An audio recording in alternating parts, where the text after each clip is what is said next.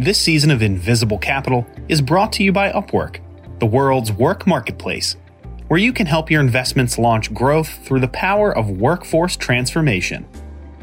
With Upwork, your portfolio companies can tap into the on demand talent they need to improve operational efficiencies from the ground up. Because without effective execution, strategy only gets you so far. Upwork helps millions of businesses transform their talent strategies with independent talent around the globe.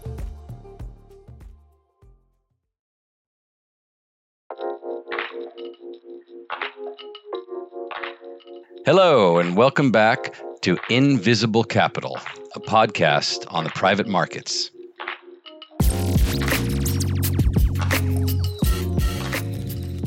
I'm Alexander Davis, editor in chief of PitchBook News, and I'm excited to be back with you for season five, which launches on February 22nd.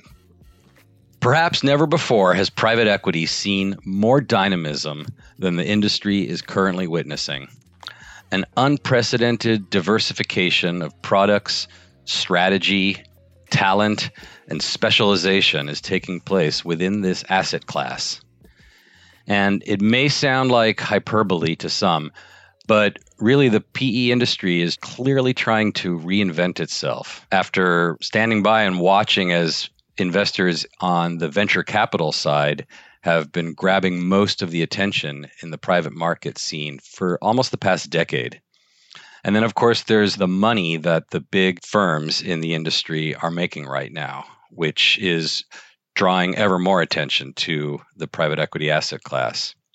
And so it's against this backdrop that my colleagues and I here at PitchBook thought, what would happen if we devoted an entire podcast season to change and and yes innovation that's taking place within an industry that is often considered kind of stodgy and even backwards at least until recently so one of the joys that we have here at PitchBook is we get to collaborate with a really smart group of uh, financial writers and analysts. And in this season, we're going to hear from a few familiar voices uh, of that crew, as well as a few new ones as we explore what's been happening on the landscape in private equity.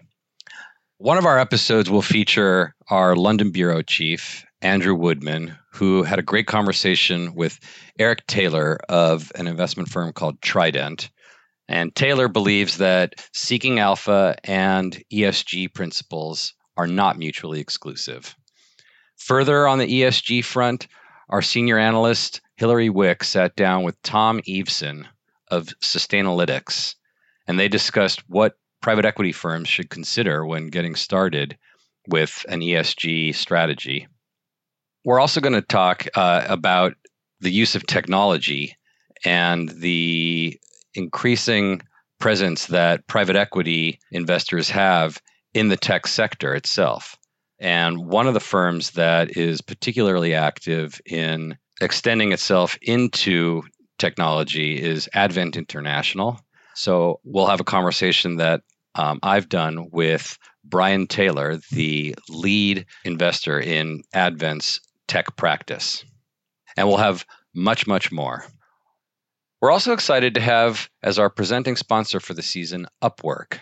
Our executive producer, Kai Yao, sat down with Upwork's Vice President of Customer Insights, Tim Sanders, who co hosts Upwork's podcast, Work Unlocked. And they'll be discussing the topics that Upwork has explored for their own sponsored segments.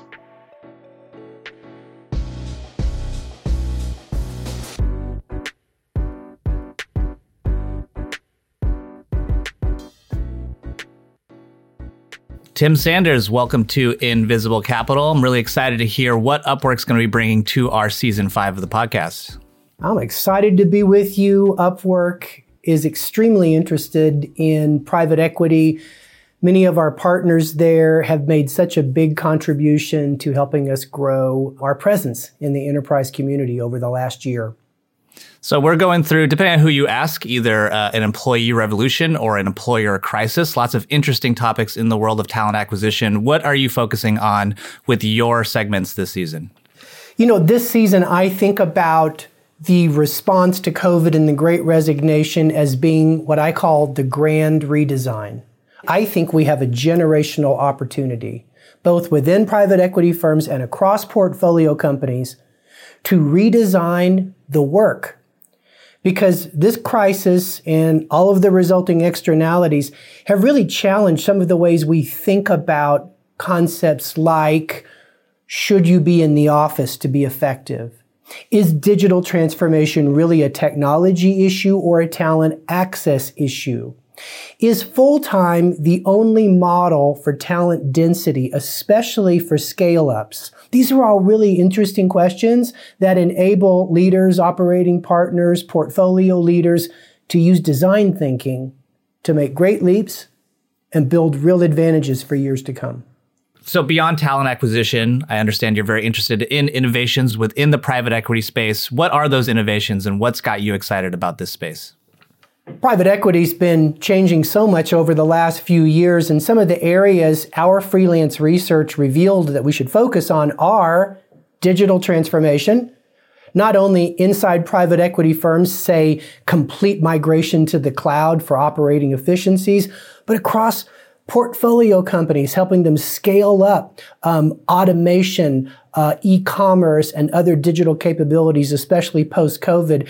Um, we're going to talk a little bit about the age of interim leadership, meaning instead of just finding a new CFO, and that takes time and it's fraught with risk, for a portfolio company, it's about sometimes finding an interim CFO to maintain business continuity. Uh, we'll be talking uh, to uh, business talent groups, Jody Greenstone Miller, about that revolution inside private equity. We'll also discuss diversity, equity, and inclusion as an innovative driver, not only at the deal sourcing level, but at the improvement level in terms of uh, talent composition in organizations, and even at the belonging level in terms of the culture around collaboration, creativity, and leadership bench strength.